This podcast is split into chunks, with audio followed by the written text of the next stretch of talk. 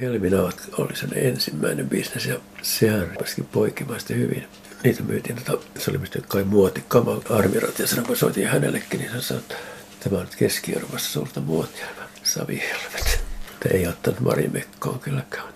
Yleensä mä tein käyttöisen, tein niin monikäyttöisiksi, että saattoi käyttää tota ihan mieluummin kaksi käyttöä, piti olla vähintään niin kuin kynttilä. Jalka oli semmoinen niin vähän niin kuin maljakko, missä tuli se kynttilä, pidin tuli sitä maljakon sisältä. Että se kävi myöskin kukkamaljakkona, tai sitten sekä että kynttiläjalkana ja kukkamaljakkona. Tai Maria Kullikseen, joka oli Artekin perustaja ja niin poispäin, ja taiteen mesenaatti. Ja, niin, niin hän oli suuren ääneen puhunut, että pitää olla tota halpaa ja kaunista käyttökeramiikkaa. Mä ajattelin, että ihan halpaa ja kaunista. Ja, ja mä tosiaan tein mielestäni kaunista, mutta tosi halpaa. Ja, ja niitähän myytiin hullulla, kun ne oli niin halpoja. Mutta mä voisin vaan, että ei mulla jäänyt tota itselleni juuri mitään. Ja Savi kaikki maksoi hain arabetilta, sai hain Saveen, niin sekä ei halvimmasta päästä. Me olemme täällä Kuhmalahden taidepappilassa Pirkanmaalla. Teemu Luoto, olet keramikko ja monipuolinen taiteilija. Sinut tunnetaan hyvin näistä ihmisfigureista ja eläinhahmoista, jotka olet valmistanut savesta. Ja tätä Kuhmalahden taidepappilaa olet pyörittänyt yli 40 vuotta menestyksellä. Minkälaista on asua, tehdä töitä ja pitää kesänäyttelyitä tässä pappilassa ja tässä miljöissä? Kivaahan täällä talvet ovat kauhean pitkiä, että vähän tylsiä talvet kyllä on niin kylmiä ja huomaan, että vanhemmiten ihminen tota kestää vähemmän kylmän, nuorempana kyllä pantiin vain enemmän villapaitoja päällä. Nyt ei aina villapaidatkaan enää auta. Mutta tota, onneksi pääsee aina tuota etelään. Siellä mä yleensä talvisin käynytkin lähinnä kaukomatkoilla. Osa vielä kolmatta esimerkiksi Australiassa ja sitten tota, Etelän mantereella on vielä käymättä. Minkälainen inspiraatio lähde tämä Kuhmalahden taidepappila on ollut?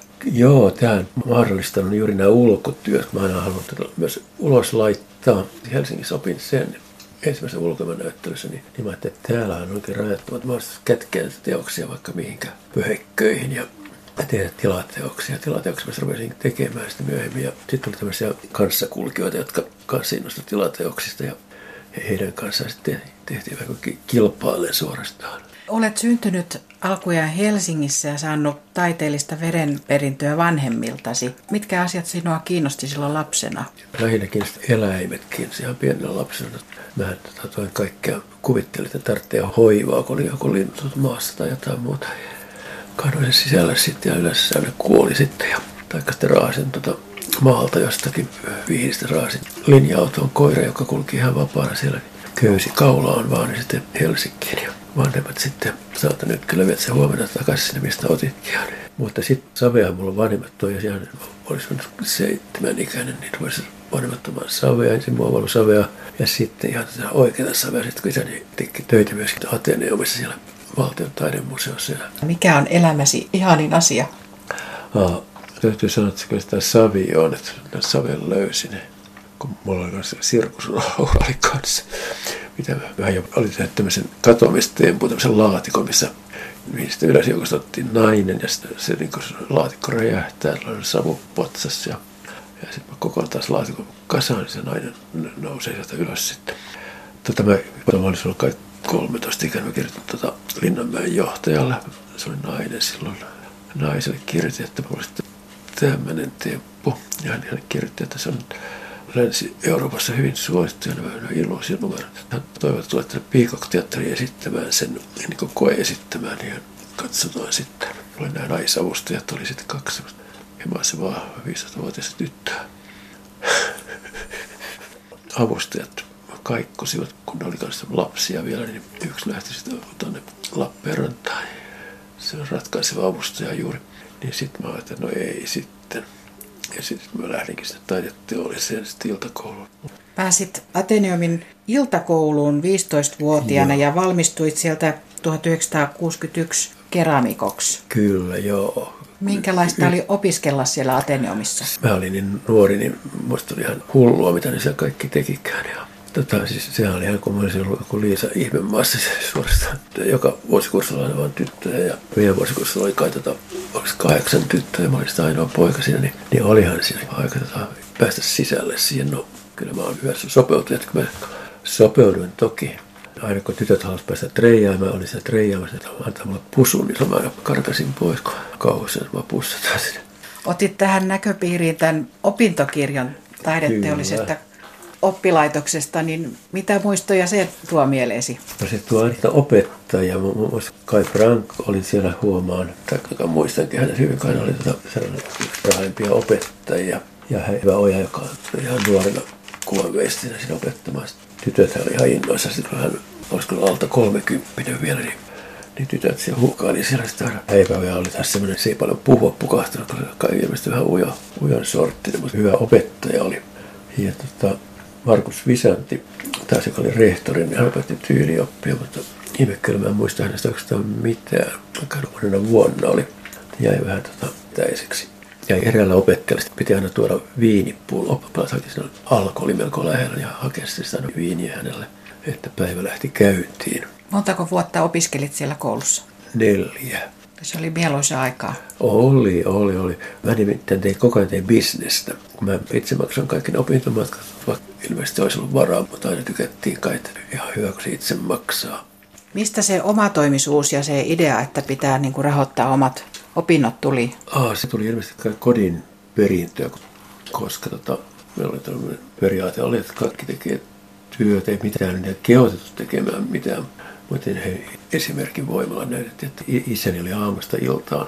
Hän, hän johti firmaa, johti ja äitini hoiti taas kirjanpidon ja palkkalaskennon ja siis kauheasti ahkeroitiin kyllä. Että et minunkin täytyisi kyllä ahkeroida mä tavallaan tykkäsin kyllä ahkeroida. Musta oli ihan kunnia-asia, että mä niin itse tienasin ne rahat. Helminavat oli sen ensimmäinen bisnes ja sehän rupesikin poikimaan hyvin niitä myytiin, tota, se oli mistä kai muotikama, armirat, ja sanoin, kun soitin hänellekin, niin hän sanoi, että Tämä on Keski-Euroopassa suurta muotia, savihelvet. Mutta ei ottanut Mari Mekkoon kylläkään. Mutta Helsingin Stockman otti, mutta samalla tein tuota valitettavasti karhun lankan ja tämmöinen savi, se on hiekkapaperia, niin siellä ne meni ja siellä esittelytiskillä ja monet helminaat poikkeaa. Otetaanko ensimmäinen valokuva ja katsotaan sitä? Joo. Tässä kuvassa on välitunti menossa iloinen tunnelma tota... ja oppilaat osoittavat sinua sormella. Olet Iisalmen Lyseon kuvamataidon opettaja, olet 23-vuotias. Aivan, VT-virkaa tekevä. Mikähän vuosi on kyseessä? Ah, kyseessä on, tämä on 1965. Mitä muistoja tähän kuvaan liittyy? Tähän liittyy toki välitunti, vaan tässä on, on ulkotyöskentely kyseessä. Mulla on ulkona kevät-talvella järven rannalla sitten koulu oli ylhäällä mäen päällä ja pojat tykkäsivät olla vielä ulkona. Silloin pääsi luokasta eroon. Olin kolmas kuvaamaton opettaja VT siellä ensimmäinen oli vain kolme viikkoa. Seuraava oli kolme kuukautta ja sitten tämä toinen opettaja, mun taiteilijaystävä, Telia Kavanto, niin hän sai tota puuttuvat ympäri, että mä lähden sinne, että kun se asunto oli valmiina siellä. Ja, mutta hän kumminkin mainitsi, ohiminen mainitsi, että hänet teljettiin piirtuskomeroon luokavalvojen kanssa ja olivat sellaista kaksi tuntia odottivat, pääsevät pois sieltä. Niin mä tiesin varoa, että mä en ainakaan mene piirtuskomeroon koskaan tunnin aikana. Aina kun menin luokkaan, niin kulin pitkin seiniä, selkä seinää vasta. Mä niin koko ajan tarkkailin niitä oppilaita, koska luokassa oli yli 40 valtavan isoja luokkia, tota, nämä suuret ikäluokat siellä juuri opiskelemassa. Ja tota, sitten koulu oli mölleryksen alla siinä kahden rehtorin taistelu aikaisempi rehtorivaali oli pantu mitättömästi, koska se, kuka oli valittu, vanhempi ruotsinkielinen lehtori, niin hän ei ollutkaan pätevä sillä tavalla, koska hän on vasta yhden virkavuoden ollut siellä koulussa. Ei pitää olla vähintään kaksi virkavuotta. Niin nyt oli kauhea taistelu. Sitten mä joudun kanssa tähän tiimelykseen, kun mä tulen sinne tämän ummikkona sinne jo naisrehtori, joka oli kaupannut tämän vallan itselleen, koska hän halusi päästä rehtorina eläkkeelle. Niin hän näytti mulle, että näiden kanssa et ole tekemissä. Ne ovat huonoja ihmisiä nämä opettajat. Tällä isolla puolella on nämä hyvät ihmiset. Olet täällä vaan, niin, tota, meillä säilyy hyvät välit. Sitten huomasin vaan, että siellä pahojen ihmisten se oli tupakkahuone, missä oli nämä miehet jo linnoittautu sinne tupakkahuoneeseen sitten. Ja huomasin, että täällä onkin paljon kivammat puheet täällä tupakkahuoneen puolella. Niin sinne jäinkin sitten ihan väärien henkilöiden kanssa ja rehtori huomasi sen, niin mitä sain kyllä sitten koko, koko sen vuoden ajan sitten tuntea nahoissa, että olen väärässä joukossa. Miten voitit näiden villien poikien luottamuksen sitten no, opetustyössä? Joo, no siinä meni kyllä sitä aikaa, kun ne huomasivat, että ei saa savustettua pois sieltä. Kyllä kaikin konstein yritti saada tästä loppitusta menemään, että kun se ei ihan kiva. Niin esimerkiksi oman luokkani panin sen lukujärjestykseen, Teemu Luoto pois, vanha opettaja takaisin, Telia Kavanta takaisin. Loppujen lopuksi mun oma luokkanikin sitten ihan viime metrillä sitten keväällä tuli yksi poika kysymään, keksää tulisi takaisin, että mä vierestä se Olvin olut ja virvoitus jopa tehdä, niin vein heidät sen luokkaretkelle sitten opettajat juoda olutta ja oppilaiset tällainen limppari. Siellä pidettiin ihan hyvänä tehtaassa, niin että se oli ihan kiva retki, luokkaretki. Kun huomasin, että mä oon mikään tota, ihan tylsä ihminen. Olit melkein neljä vuotta siellä Itä-Suomessa ja opettamassa siellä kuvamataitoa, niin miten tämä opetustyö ja tämä aika vaikutti sinuun? Joo, vaikutti kyllä siten, että kun mulla kuitenkin tuota tilaukset pyöri, vaikka mä olin siellä, niin tuli tilaukset ympäri Suomea. Lähinnä kun mä olin näitä säästöpossuja tehnyt. Kerro tästä keräämisestä säästöpossusta tarkemmin, minkälainen se oli? Joo, se oli ihan semmoinen, siis mä olin sen treijannut ensin tämmöisen pyöreän niin maljamaisen kipon, siis pullaan. Sitten tein sen, niin se kärsäosa, sitten mä supistin siinä sitten ja sen sitten panin umpeen se kärsä osan sitä pullosta ja sitten liitin siihen jalat ja sitten pienet korvat tänne ylös. Sitten mä tein muotin sitten ja ne muotilla sitten monistin niitä kun niitä tuli ihan sata määrin tehty, tuli niin valtavat tilaukset, niin Stockman tilasi valtavasti niitä vuosittain aina sitten ympäri Suomea meni Rovaniemia myöten. Mistä tämä idea tähän säästöpossuun Se tuli? Se tuli ihan Marita Lyype, niin, niin hän sanoi, että, että kun säästöpossut voisiko olla hyvä juttu. Hän oli kyllä Stockmanilla jo keramikarston johtaja tuntuma sitten tähän alaan. No ei muuta kuin rupesin tuumasta toimia. Rupesin, tein sen ensimmäisen mallin ja sitten mä tein sitä kolme versiota, semmoinen ihan sen jättikokoisen ja sitten ihan semmoisen pienen, joka tavallaan toimi myöskin suolapossuna sitten. Oli korkkinenässä ja peräpäästä tuli sitten suolat sitten. Mä pyrin aina sitten eri variaatioita, että pelkästään rahoja lykätä sinne, vaan voi lykätä suolaakin ja käyttää tämmöisen hyötyesineenä sitten niin se olikin ihan tämmöinen hittituote, kunnes uusi Suomi tuota mollas, mutta Kalevala Korun näyttelyyhteydessä, kun mä olin vielä sitten pannut nämä seinäreliefiksi. Mä olin pannut sata possua se panerilevyyn liimannut kiinni ja ne oli kai kullattu kaikkia. Tämmöinen todella tunnettu taidettelussa kriitikko, niin se, se haukkui ihan täysin. Teemu Luoto, kysyttyä käyttökeramiikkaa oli myös siihen aikaan semmoinen munakuppi, jota pystyi käyttämään Juu. kynttiläjalkana, pikarina ja... Yleensä mä tein käyttöisen, tein niin monikäyttöisiksi, että saattoi käyttää tota ihan mieluummin kaksi käyttöä, piti olla vähintään. Niin kuin kynttiläjalka oli semmoinen niin vähän niin kuin maljakko, missä tuli se kynttilä pidin tuli sitä maljakon sisältä. Että se kävi myöskin kukkamaljakkona tai sitten sekä että kynttiläjalkana ja kukkamaljakkona. Tätä käyttökeramiikkaa teit sitten juuri tällöin koulujen kesäloma-aikana, niinkö? Joo, koulun kesäloman aika ja kun Ateneumasta valmistuin, mä, mulla oli äitini talollisella Intian kadulla, niin, niin siellä mä tein vaan pelkästään käyttökeramiikkaa. Kun toi Maari Kullikseen, joka oli Artekin perustaja ja niin poispäin, ja taiteen mesenaatti, niin, niin hän oli suuren ääneen puhunut, että pitää olla tota, halpaa ja kaunista käyttökeramiikkaa. Mä ajattelin, että ihan halpaa ja kaunista. Ja, ja mä tosiaan tein mielestäni kaunista, mutta tosi halpaa. Ja, ja niitähän myytiin hullulla, kun ne oli niin halpoja. Mutta huomasin vaan, että ei mulla jäänyt tota itselleni juuri mitään. Ja Savi kaikki maksoi hain arabetilta, sai hain Saveen, niin sekä ei ole halvimmasta päästä. No sitten Iisalmen jälkeen muutit takaisin Helsinkiin. Muutin. Ja eletään 68. Silloin tota, menin se työhuone sitten aina joka päivä olin siellä sitten taas ja sinne pyrki tota, tämmöinen Raija Koheng.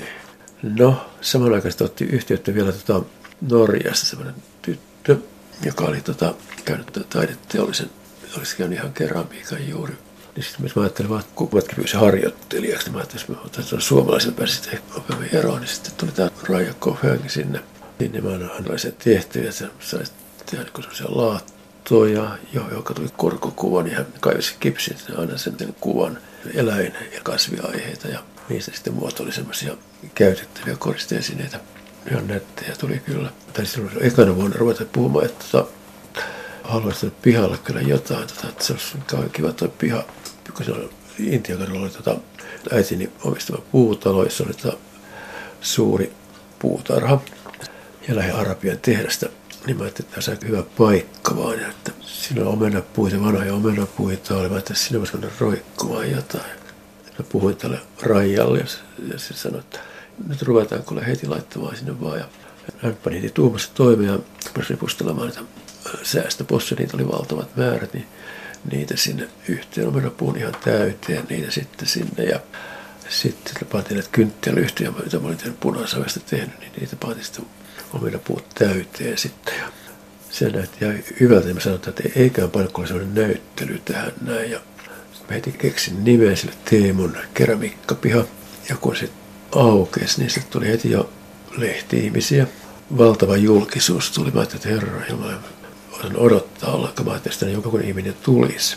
Mä nimittäin kyllä lähetin tota lehtien toimituksiin tämän, tämän keramikkapihan lappusen kanssa. Ja ja tästä nuoresta naisesta, joka tuli sinun työhuoneellesi harjoittelemaan ja järjesti näyttelyn sinun kanssa tästä Raija Kofäänistä tuli myöhemmin vaimosi. No kyllä, joo, joo, joo. Ihan, ja tota, taisi olla jo kahden vuoden päästä jo. Otetaanko toinen kuva? Otetaan vaan. Olemme täällä Kuhmalahden taidepappilassa täällä Pirkanmaalla ja vuorossa on taiteilija Teemu Luodon kuusi kuvaa. Kuvat löytyvät netistä hakusanoilla Teemu Luoto ja kuusi kuvaa. Vuorossa on toinen kuva, jossa on taidepappila. Tämä on ilmeisesti Suomen vanhimpia kesätaidekeskuksia. Toiseksi vanhin. Tämä idea lähti Purnusta, joka on kesänäyttelyiden äiti. Oli siellä 67, kun Suomi täytti 50 vuotta, niin, niin nämä kaikki taiteilijat, jotka siellä oli silloin Purnussa, täyttivät sinä vuonna juuri 50. Niitä oli kuusi taiteilijaa. Siitä tuli semmoinen tota, suksee siitä, että siellä kävi tota kai 50 000 sen kesän aikana. Siis älyttömästi kävi Purnu ja mä ajattelin, että ei hitsi, tämähän on hieno. Miten päädyit vielä Helsingistä tänne Pirkanmaalle? Tänne mä päädyin ihan tota, juuri sen takia, kun tämä, tämä Purnun näyttely oli niin hieno ja, ja sitten tässä Intian piha oli niin pieni, niin mä ajattelin, että se on vähän isommat pihat ja enemmän tilauksia 24 kellari. Se oli vähän turhan pieni, kun varmasti valtava isoja naisfiguureja, muun muassa sellaisia alkukantaisia äitihahmoja. Ja tietysti isoja eläimiä tuli kanssa. Niin mä ajattelin, että en mä mahdu tekemään, jos mä saan mikään varastoitua niitä. Ja tämä tuli tavallaan sitten meidän häämatkan jälkeen, kun me oltiin neljä kuukautta oltu häämatkalla Italiassa. Käytiin koko Italian läpi sinne alas ja jännä kokemus. No sen jälkeen tota, sieltä palattiin sitten Suomeen ja vaimoni luki näitä vanhoja hesareita ja huomasi, että Kuhmalahden vanha pappila myydään huutokaupalla. Mä ajattelin, että ai Kuhmalahti. Mä ajattelin, ai se varmasti pitää jossain siellä korkealla ylhäällä jossain. Sitten katsottiin kartasta, että löydettiin ihme kyllä, että se onkin Tampereen vieressä siinä 46 kilometriä Tampereelta. Mä ajattelin, ei hitsi, se onkin ihmisten ilmoilla, että, että mennään ihmeessä. Tultiin sitten tänne, tarkastettiin tätä taloa ja paikka ennen huutokauppaa ja Ajattelin, että no tämähän on aika jännä. Tästä saattaa olla vaikka aika kolkolta kyllä. Poppelat on aika kolkkoja. No, tultiin sitten huutokauppaan. Siellä oli tässä kylän väki, noin sata henkeä oli, tota, mikä kukaan ei ollut, ollut tullut huuton mielessä, vaan näin, näin vaan katsomassa sirkushuvia sitten siinä. Huutajia oli vain minä ja sitten yksi toinen. Kaksi huutajaa meitä oli sitten, että mun ääni sitten ratkaisi. Minkälaisia rakennuksia tässä pihapiirissä on? Pihapiirissä on tota, tämä itse tämä pappilarakennus, joka on rakennettu 1891. Ja näitä pappilarakennuksia on ollut vuodesta 1651, jolloin Pietari Praahe tämän lahjoitti kuumalahtalaisten toiveesta saada pappi tänne omalle seutukunnalle, koska pappi kävi niin harvoin Kangasalta lähinnä, vaan silloin, silloin kuivan sulan maan aikaan kävi, ei sitten näitä talveaikana käynyt. Sitten sen vieressä on, viljamakasiini, sitten tuon aitan yläpuolella on ollut tämmöinen kivimankeli, se kyllä välillä oli ruumishuoneena myöskin, koska kirkon yhteydessä ei ollut kylmän säilytystiloja, niin säilytettiin täällä sitten ruumiita. Sitten on tämä talo, missä me nyt ollaan. Se oli tämä vuokraajan talo. Teemu Luoto, katsomme tässä kotisi ikkunoista taidepappilan pihaa. Mitä hahmoja siellä pihassa näkyy? Joo, no nyt tosiaan tuota, viime marraskuussa oli se märkä nuoskalomisato sillaista tuli tätä reippaasti. Silloin tuomet kaatui ainakin tästä. Yöllä rojahti yksi iso tuomi. Tämä, joka rojahti tähän pihalle, niin mä ajattelin, että hei nyt metsuri tänne ja nopeasti saataan tuo pois heti siitä. Mutta sitten mä ajattelin, että, että ehkä katsotaan vielä keväällä. Ja kun se keväällä rupesi sitten kukkimaan, valkoiset kukat tulivat, että eikö hitsi, kun mä laitankin tähän tuota teoksia oksista roikkuista Ja runkoja ihan paljon. Siellä runkoilla pani kiipeilemästä sammakoita ja lintuja ja ja täältä oksista lentelee tuota pupujussit laskuvarjoilla ja liitovarjoilla ja sitten on tämmöinen pieni raketti, se on yksi pupu sitten, kun New Yorkin kaksostorit pantiin maataisella lentokoneella, niin sen jälkeen me tein tämmöisen kahden pupun teoksen, missä on puput sitten niin hyökkään terroristeja vastaan. Ja siis siinä on tämä päivämäärä juuri tämä 11.9.01. No sinulla tuolla pappilan kulmahuoneessa myös työhuone. Minkälainen työskentelypaikka se on savitöihin? Se on ihan, ihan paras, koska se on ihan saman koko niin kuin Helsingin työhuone, noin 24. Ja tämä tuotu olevan niin kuin tavallaan kotona siellä. Ja se on entinen piispan kammari. Ja piispan kammari on se, tavallaan se paras paikka, missä piispa nukkui. Ja siinä on, valo tulee sekä pohjoisesta että idästä. Kahdesta tulee valo tähän pienen pieneen huoneeseen, niin siinä on valoa riittävästi. Jos mulla siellä etelän puolen huoneessa, niin se on vähän liian tota, kirkas valo sitten, että se on vähän vaikea silloin, mutta kun se on tämmöinen kun tasavalo, niin se on paljon helpompi kuin aurinkonpaiste, silloin ei oikein nähdä, mitä muotoja tässä on. Kerro vähän tästä taidepappilan filosofiasta tai tavoitteista, minkälaisia Joo. ajatuksia sulle tulee mieleen? Siis silloin kun tultiin, niin minulla oli ihan tarkka tämmöinen idea tälle. Pidetään niin useampi näyttely vuodessa – niin tosiaan pidettiinkin. Ja taiteilijat kutsuttiin, niin, niitä ei rahastettu koskaan. Ja mitään tota korvausta ei otettu. Kaikki rahat menisi tänne taiteilijoille. Kun huoneita oli paljon, niin pitäisi sinne sanoa jotain, niin mä ajattelin, että parempi ottaa mieluummin hyviä taiteilijoita ja hy, hyviä teoksia kuin pitää seinät tyhjinä tai täyttää itse jollakin alusta lähtien is, isommat teokset aina kyllä ulos. Tämä oli ensin vaan tämä pihapiiriin, sitten ihmiset kiertelivät pihalla ja tieto, tieto levisi sitten suusta suuhun, että se on sellainen jännä polku kulkea. Sitten kannattaa mennä katsoa sitä polkua. Että täällä kävi sillä alussa, kävi, siis väkeä kävi aivan tuottuvasti, kävi parhaimmillaan kävi sitten kuutisen tuhatta henkeä. Ja sitten kun oli, oli, talvi, joulunäyttely marraskuussa, oli kuukauden. Ja sitten oli kevätnäyttely, se oli sitten sinne pääsiäisen seutua, se oli myös noin kuukauden. Niin sieltä tuli aina sitten eri taiteilijat, taiteilijat tuli sinne yleensä tietysti käytiin aika paljon, käytiin Tampereen seudun taiteilijoita käytiin hyvin paljon.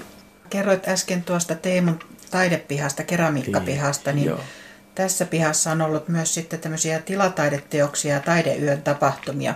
Minkä muistat näistä parhaiten? Tota, mun mielestä se ensimmäisen, sen mä muistan kaikkein paremmin, koska se oli niin ainutlaatuinen ja se, se herätti heti ihmistä sen, että tulee sitä uudestaan. Tämä oli niin hyvä ja sitten koko vuoden ajan kyseltiin, ihmisiä, että, että tulee, tulee se yö taas uudestaan. Niin mä ajattelin, että oho, että se olikin ilmeisesti aika merkittävä yö. Nimittäin se järjesti ihan, ihan extempore siksi, koska täällä oli niin kuuma kesä, niin täällä rupesi ihmisiä käymään öisin. Niin mä ajattelin, että ei hitsi, kun ne haluaa tulla öisin, miksi ei panna tämmöinen yötapahtumaa sitten. Ja mä sain tämän Purnun, tämän Mirja Tukias, joka on tanssitaiteilija, Mirja tuli ja sitten yhden, yhden jyväskeläisen tanssitaiteilijan, jolla oli jalka paketissa, mutta se ei haittanut tahtia ollenkaan. Ja sitten, sitten heillä oli kahden miehen orkesteri sitten. Kaikki tuli niin kuin maksutta esiintymään. Se oli niin kuin tavallaan tämä Miina Matin tyttär, tämmöinen muisto, muistojuhla samalla. Oltiin pantu valtava rovio tuonne, mihin tehty semmoinen nukke.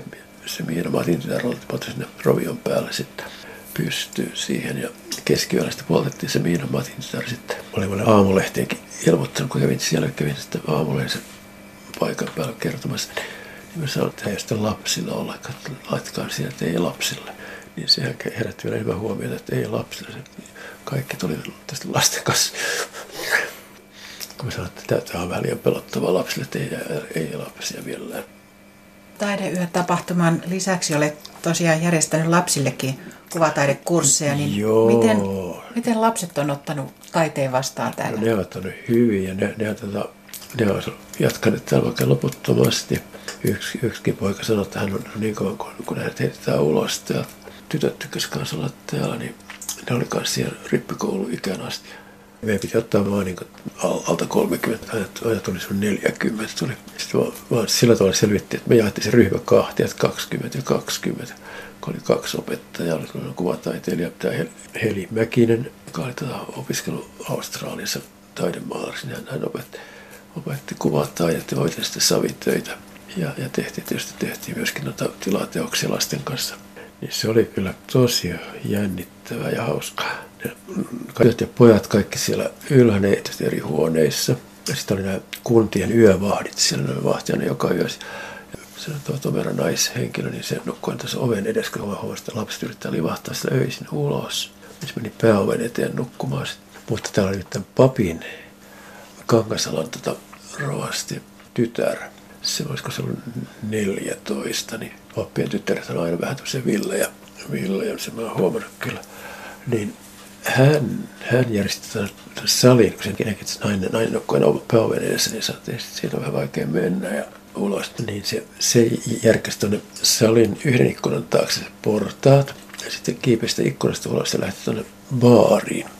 14-vuotias lähes joka yö siellä baarissa. Nyt se tyttö on, tota, asuu Teksasissa, sellaisen kauboin ja hoitaa kaikki lehmiä lehmipaimenen kanssa. No, taidepappilan kesät oli usein sitä kiireisintä aikaa. Minkälaista täällä taidepappilassa on talvisin?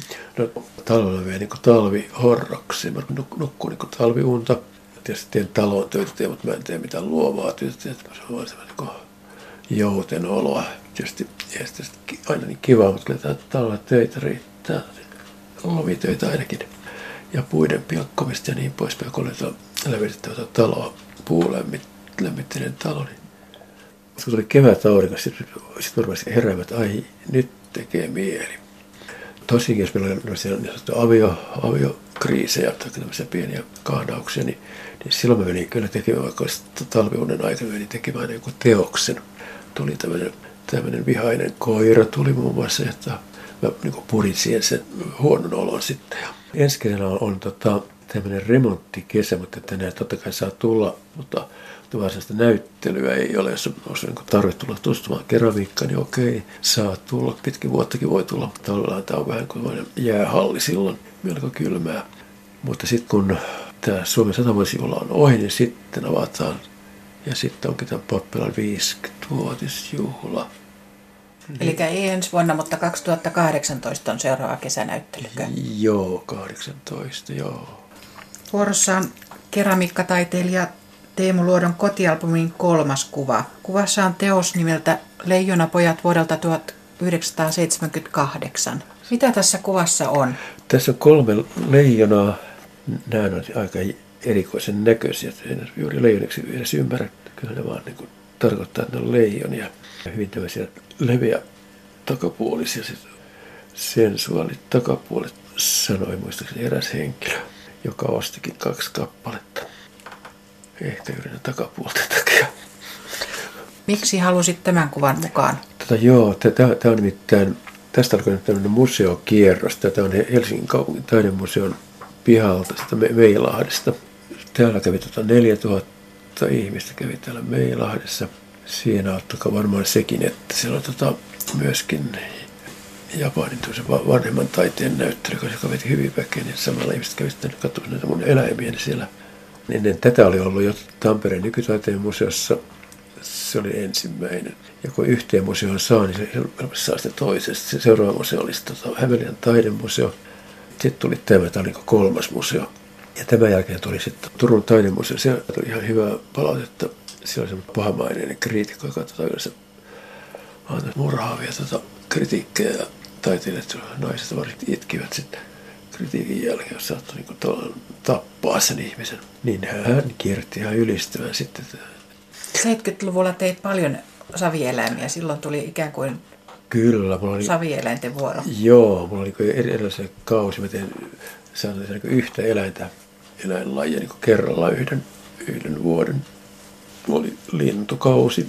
Mä tein vain pelkästään lintuja. Sitten karhu, tai karhutasollainen lintu. Ja, ja sitten tuli leijonat koiria mä tein kyllä koko ajan, koska koirat oli semmoisia, missä ihmiset tykkää. Nämä oli taas kaikki semmoisia, mistä mä niin itse taas tykkäsin. Halusin kokeilla. Ja sitten mä ajattelin vaan, että katsotaan, miten ihmiset reagoi niin. Ja Miten sait noihin eläimiin eloa? Miten sait ne elämään? Niin, sanon muuta. Monikin kysyi multa, että miten sä oot sanonut sielun niin. Mä ajattelin sielu. Mä ajattelin, onko savioelämäkin sielu? Kyllä mä tein ilmeisesti tarkoitattiinkin semmoista niin kuin sisäistä elämää, mikä, mikä ihmisen omassa päässä sitten syttyy. Se se kuvitelma sielusta. Sen saaminen oli aika vaikeaa. Siis sen, sen muodon mä sain, mutta sitten lopullinen se ilmeni, mä että ei, ei, miten mä tämän saan. Ja siinä mä sain sitten niin tapella usein aika monta päivääkin, että sain siihen sen ihmisten sanoman sielun siihen, eikä sen ilmeen. Se oli ihan pienestä kiinni, saattoi ihan vaan jostakin silmistä tai nenän muodosta tai, tai sitten onko suu auki vai kiinni vai jotain tämmöistä ihan, ihan pikkujutut vaikutti. Olet jossakin sanonut, että ihmiset muistuttaa eläimiä aika paljon, miten he liikkuu ja miten he Juu, toimii. Niin kyllä. Oletko koskaan ajatellut, mitä eläintä itse muistutat? Niin. Ehkä jotain hirvieläitä luultavasti. Aina mä horoskoopilta niin kauris, niin mä tästä ajattelen, että voisi olla kauris. Taidepappilassa on ollut oikeitakin eläimiä. Mitä eläimiä täällä on täällä ollut? Täällä on ollut, ihan, tota, ollut kymmenen eri eräinlaatua hevoseläimistä alaspäin on ollut kaikenlaisia. On ollut vuohia ja lampaita, kanoja, on ollut koiria, pupujusseja, lintuja, kyyhkysiä ja sitten hiiriä. Ihmiset raasti tänne, että Teemullahan ne mahtuvat eläimet tänne. Sitten marsoja ja mursuja ja, ja pupujusseja. Otetaanko seuraava kuva? Joo. Istumme täällä Kuhmalahden taidepappilan keramiikkataiteilija Teemu Luodon kotona. Vuorossa olisi tämä neljäs kuva, jossa on teos vuodelta 1990. Tässä on pupupoika. Kuvassa on uimahousuinen torso, jolla on pupun pää. Joo. Miksi halusit tämän kuvan mukaan? Oli ollut vain näitä puputyttöjä, missä tytöt on puolialasta kalasti ja pupun korvat sitten on roikkuilla täällä pään päällä. Niin mä ajattelin, että miksei poikaakin paljastaa tämmöisen. Täytyy aina, aina tytöt vaan vaikka tehdä tämmöisen seksistiseen tilaan. Että naisillakin aletaan katseltaan. Mä ajattelin, että nyt pannaankin pupupoika sitten. Se on tämmöinen niin protestityö sitten. Kyllä sitä naiset on katsonutkin sillä silmällä. Ja, mutta sitä kyllä yritetty ostaakin. Ihme, kyllä miehet yrittävät ostaa, ei naiset. No sä oot, en mä myy tota. Olet tosiaan tehnyt pupuja eri asennoissa. Missä eri paikoissa näitä pupuveistoksia on? Aa, muun muassa tota, kirjaston Metsossa, Tampereen pääkirjastossa Pirkanmaan 32 kirjastoa. Keräsi rahoja ostaakseen multa tota, hylkeen sinne, tai Norpan. Norppa laitettiin sitten, kun se kirjasto avattiin. Mutta kirjaston johtaja Tuula Martikainen, niin hän sanoi, että, että kun se metsä on tota metsän paikka, niin se norppa ei oikein sovi, kun se on se on vesieläin. Mites, voiko se vaihtaa se tuohon pupujussiin? Mä sanoin, että joo, ihan hyvin, siitä vaan. Ja niin mä sitten vein sen pupujussin, vein sinne ja sitten tuli niin rakastettu työ. Tilasi sille poikasen. Sitten pantiin vielä nimikilpailu sitten. Epeli, Epeli tuli sitten pienemmästä, Epeli nimi voitti ja Kaneli olisi isompi ja Epeli olisi pienempi. Se oli niin, niin rakastettu, että se rikottiin kaksi kertaa. Sitten pienempi se epeli. Niin, niin tuli semmoinen, olisiko, olisiko ollut neljän ikäinen pieni poika. Se kanssa niin rakastui siihen pikkupupuun ja, ja halusi ottaa sen syliin. Mä en tiedä, miten se pääsi sinne hyppäämään sitten tota. Tietysti on näin korkea, no ehkä se yleensä sai kädet siihen. Ja se niin koko painulla sitten roikkui siinä pupussa ja sitten se rojahti sinne lattialle se pupujussi ja se äiti vaan jutteli siinä jonkun kanssa ja virkailijat oli semmoisen äidille, että nyt, nyt lapsenne rikko tämän pupuun, että te nyt korvausvelvollinen. Se nainen katsoo sitä, niin kuin, sitä virkailijat kuin halpaa makkaraa ja sanoo, että kyllähän teidän täytyy vähän katsoa tänne lasten perään. Ne oli ihan ällistyneet, että herra Jumala, että nainen meinaa, meinaa ottaa vastuuta omasta lapsestaan. Mutta nyt on liivattu niin lujaa, että ne ei kyllä lähde, vaikka minkälainen teräsmies sinne. No Kuhmalahden taidepappilassa on käynyt värikkäitäkin henkilöitä ja muun muassa Urpo Lahtinen, aikakauslehdistään tunnettu mies on täällä käynyt joskus. Minkälaista oli tehdä kauppaa hänen kanssaan? Tota, joo, kun hän eka kerran tuli, se kyllä kuuli, että hän tuli tänne, kun pihama, että kukahan hullu sieltä tulee tuollaisella, tuollaisella metelillä, niin Urpohan sieltä tuli. Täällä hän kierteli sitten ja, ja sanoi, että silloin vaan osoitteli vain sormella, minä haluan nämä, minä haluan nämä, nämä kaksi koiraa Sanoin, että ahaa, okei. Mä sanoin se hinnat. Se ei mukissu mitään. Niin hän sanoi, että selvä on, että tuosta Villa Urpoa sitten. Mä sanoin, että, että okei, okei, joo, joo. Sitten vielä illalla soittaa, että kuule, haluankin vaihtaa ne koirat niin kahteen punaiseen sammakkoon. Että ne, ne sopii tänne hänen tähän uima-alasosastolle. Sanoin, että ahaa, tehdään vai vaihdetaan, joo. Ja sitten näki semmoisen punaisen aatamin, jota mä haluan myydä. Alaston pissaava aatami. Se oli semmoinen säiliö siellä sen aatamin sisällä. Sinne saattoi panna letkuja ja sitten rupesi pissaamaan. Mä sanoin, että en, mä halua myydä sitä, että se on mun kotiaatami täällä. Se katsoi mua hetken aikaa ihan mykistyneenä ja sitten se huutaa niin lujaa, kun, kun ääntä hänestä lähtee. Minä ostan koko pappila, mitä mä pappila maksaa? Mä sanoin, että ei, ei tämäkään myytävä. En mä myy tätä pappilaa. Vuorossa on viides valokuva. Se on tässä albumissa, eikö niin? Ahaa, kaivetaanpas täältä. Tässä kuvassa olet Afrikassa vaaleanpunaisessa teepaidassa ja sortseissa ja Joo. siinä on lisäksi, Mustia lapsia, koululapsia. joiden kanssa puhut. Minkälaisia savimaakareita tapasit siellä Beninissä? No kyllä ihan hyviä ne oli, mutta tämä on alakoululaisia, vaikka se on aika vanhojakin, mutta aina pitää lähteä kouluasu.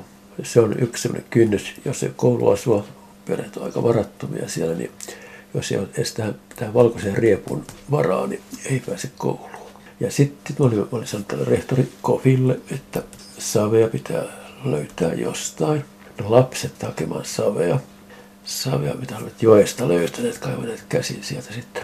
Ja, ja kun mä tulen sinne paikalle, mulla on tota suomalais-ranskalainen tulkki, ja sitten on erikseen, erikseen musta nainen, joka saa tota Afrikan ranskaa ja sitä minä kieltä. Niin kahden tulkin läpi meni näitä opetus sitten.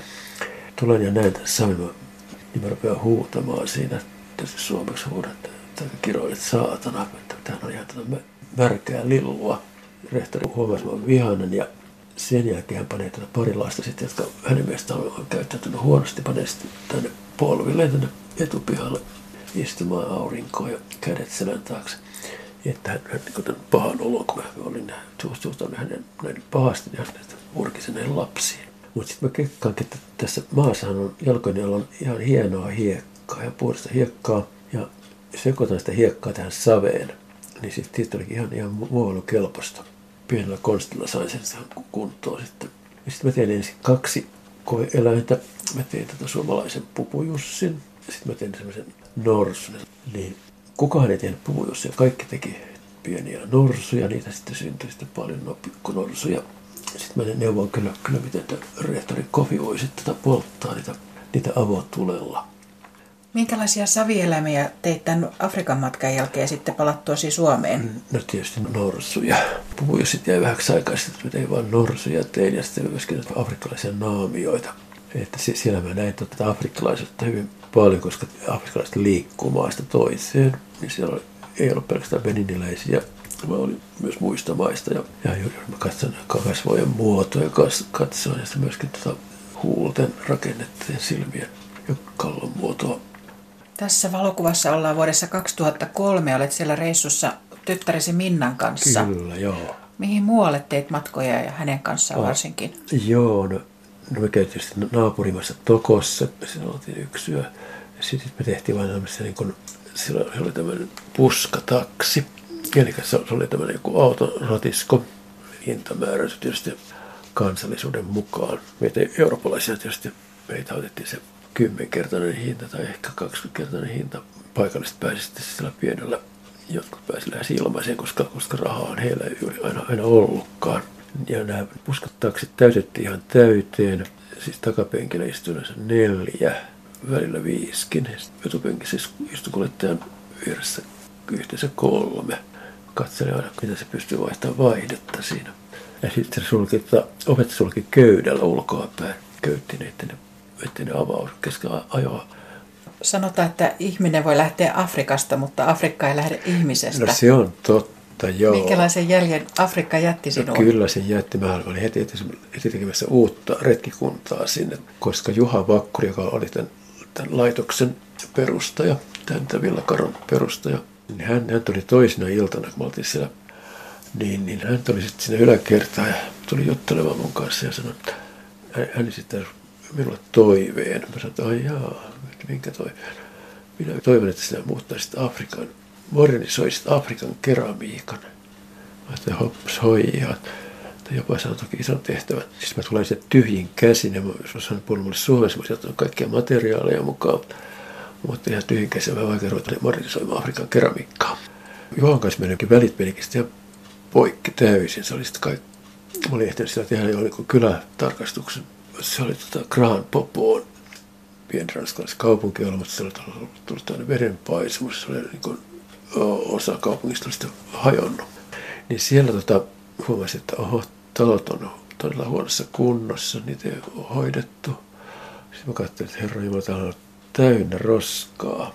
Kaikki heitettiin vaan sinne vaan ja huolettomasti. Ilmeisesti sitten oltiin tota aamiaispöydässä, Juha Vakkuri oli siinä mukana sitten ja rupesin puhumaan, että miten varten täällä ei tota, hoideta näitä taloja ollenkaan. Täällä on aika kurjan näköisessä kunnossa. Kyllä vähän, vähän maalia kaipaisivat. Ja mitäs täällä on mitäs täällä roskataan niin kauheasti, eikö täällä, eikö mitään roskahuoltoa ole? Juha nousee, nouseeko se peräti ylös, mä huomaan sitä niin kuin naama muuttuu lähes punaiseksi tai siniseksi ja sitten se huutaa, että hoida sinä vaan kuule taidepappilan nurkat puhtaaksi ja maala oma talosi. Älä tule tänne Afrikkaan valittelemaan. Mä ajattelin, herra Jumala, mitä se nyt mitä se tuosta suhtuu, että mehän vaan, vähän vaan, vaan heitin sellaisen kysymyksen vaan, että voisiko se tehdä jotain. Ja ihan loukkaantuu. Ja toinen, mikä oli sellainen koho muistettava matka, oli sitä Perun matka. Että se menossa Afrikan rinnalla lähes, koska se oli niin tota, poikkeavaa ja, ja tosiaan primitiivistä. Varsinkin se Amazonjoen ristely, viiden päivän, viisi päivän ristely. Semmoisella paatilla, joka olisi voinut upota koska vaan ja syön aina samaa bananisoppaa joka päivä. Viisi päivää. Ja samoja laivakorppuja joka aamu. Ja kultahampaiset lapset sitä päästä ujoudesta, niin aina oli siinä ympärillä sitten kultahampaiset lapset. Me olemme kuulleet täällä viidestä tärkeästä kuvasta elämäsi varrelta. Teemu Luoto, mikä on kuudes kuvittelinen kuva tai toive, jonka haluaisit vielä toteutuvan? Joo, mehän on pitkään suunnitellut tämmöistä siis vuosikausia jo paikkaa, minne, missä olisi kiva olla vanhana mikä olisi yhteisöllinen, se on ihan sattuma, että olisi kivoja ihmisiä, mutta aina sitä voi toivoa, että olisi kivoja ihmisiä. Tietysti niitä on sitten vaikea saada pois sieltä, jos se on tulee epäkivoja, mutta aina sitä voisi olla sääntöjä saada siihen sitten. Niin tämmöistä yhteisöllistä paikkaa paikkaa. Se voisi olla oma rakennus, se voisi olla kaupungissa tai jossakin taajamassa. Tietysti täällä maallakin voisi olla, mutta täällä on taas tästä lääkäripalvelut sitten vähän, että mistä ne löytyy. Jos on isompi porukka, niin voidaan sitten saada oma lääkäri, joka käy määrä ajoin. Ja jos se saadaan kerättyä rahaa tai jos saadaan säätiöityä, niin, niin mä uskon, että sitä voisi olla ihan hyvä. Nimenomaan, että se elämä olisi hauskaa. Pidettäisiin kaikki yhtä toinen toistaan tukien, niin olisi se kyllä kivempi kuin lojoissakin tota, kodissa.